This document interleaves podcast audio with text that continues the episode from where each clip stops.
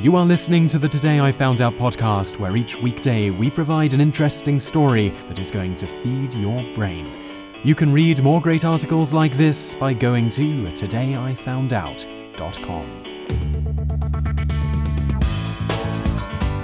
Hello and welcome to episode number 74 of the Today I Found Out Daily Knowledge podcast with me, Simon Whistler. And in today's episode, we're going to learn about split infinitives. Now, you may have the idea that these are not acceptable to use in the English language, but the reality is is that they always have been, and no matter what your grandparents tell you, you can use split infinitives. There isn't a bonus fact in today's episode, so let's just get started with today's show.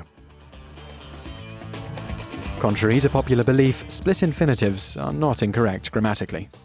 The majority of modern English grammar guides list split infinitives as being perfectly acceptable. This has also been the case not just in modern usage, but throughout most of the history of the English language, since those split infinitives first popped up around the 13th century. Indeed, Oxford dictionaries state People have been splitting infinitives for centuries, especially in spoken English, and avoiding a split infinitive can sound clumsy. It can also change the emphasis of what's being said. For example, Jamie decided to slowly remove his hat. Aside from completely rewriting the sentence, there are three ways you could make a small modification to remove the split infinitive. The first way is as such Jamie decided slowly to remove his hat. That changes the meaning of the sentence, with him now deciding slowly instead of removing the hat slowly. So that option is out. The second way would be Jamie decided to remove slowly his hat. That's just awkward. The third way would be Jamie decided to remove his hat slowly. That's much better, but is somewhat ambiguous, as it isn't completely clear whether he decided slowly or removed the hat slowly. One could just completely rewrite the sentence, of course, but why go to the effort when a split infinitive works perfectly well and is clear in terms of its meaning? The idea that the split infinitive should not be acceptable in proper English grammar didn't come about until the 19th century, though it was a matter of much debate even then and into the 20th century. For example, in the 1907 The King's English, they had this to say about the split infinitive. The split infinitive has taken such hold upon the consciousness of journalists that, instead of warning the novice against splitting the infinitives, we must warn him against the curious superstition that the splitting, or not splitting, makes the difference between a good and bad writer. In the 20th century, the idea that split infinitives were bad and should never be used became firmly entrenched in many, but not all, grammar guides.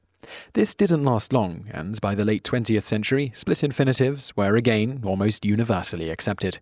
That being said, some among the older generation still vehemently condemn their usage. This is the case simply because that was what they were taught when they were young.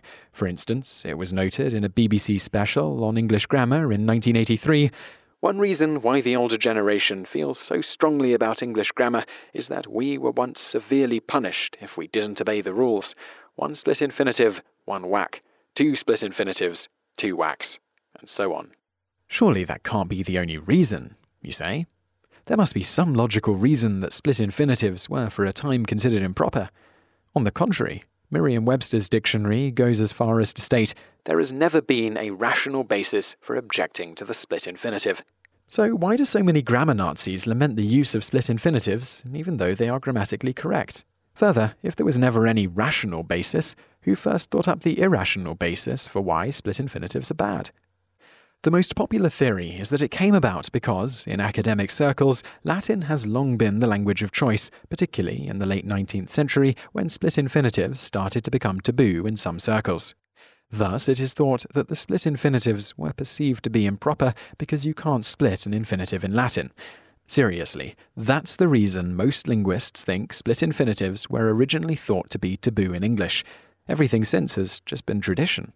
The other leading argument put forward in the anti split infinitive camp tends to be because that's not how people use English or speak, the so called common usage argument. One of the first who helped popularize the anti split infinitive movement, Henry Alford, Dean of Canterbury, used both arguments, though leaned more heavily on the common usage argument. In the Queen's English, 1864, he stated, a correspondent states, as his own usage, and defends the insertion of an adverb between the sign of the infinitive mood and the verb. He gives the instance to scientifically illustrate, but surely this practice is entirely unknown to English speakers and writers.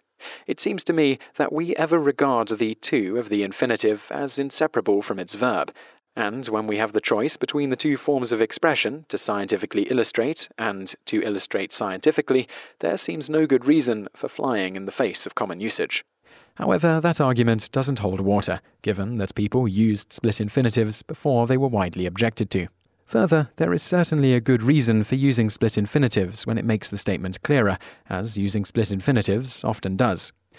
As stated in Curme's Grammar of the English Language, split infinitive usage should be furthered rather than censored, for it makes for clearer expression.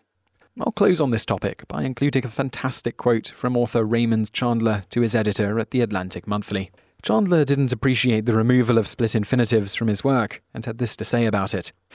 By the way, would you convey my compliments to the purist who reads your proofs and tell him or her that I write in a sort of broken down patois, which is something like the way a Swiss waiter talks, and that when I split an infinitive, I split it so it will remain split, and when I interrupt the velvety smoothness of my more or less literate syntax with a few sudden words of barroom vernacular, this is done with the eyes wide open and the mind relaxed and attentive.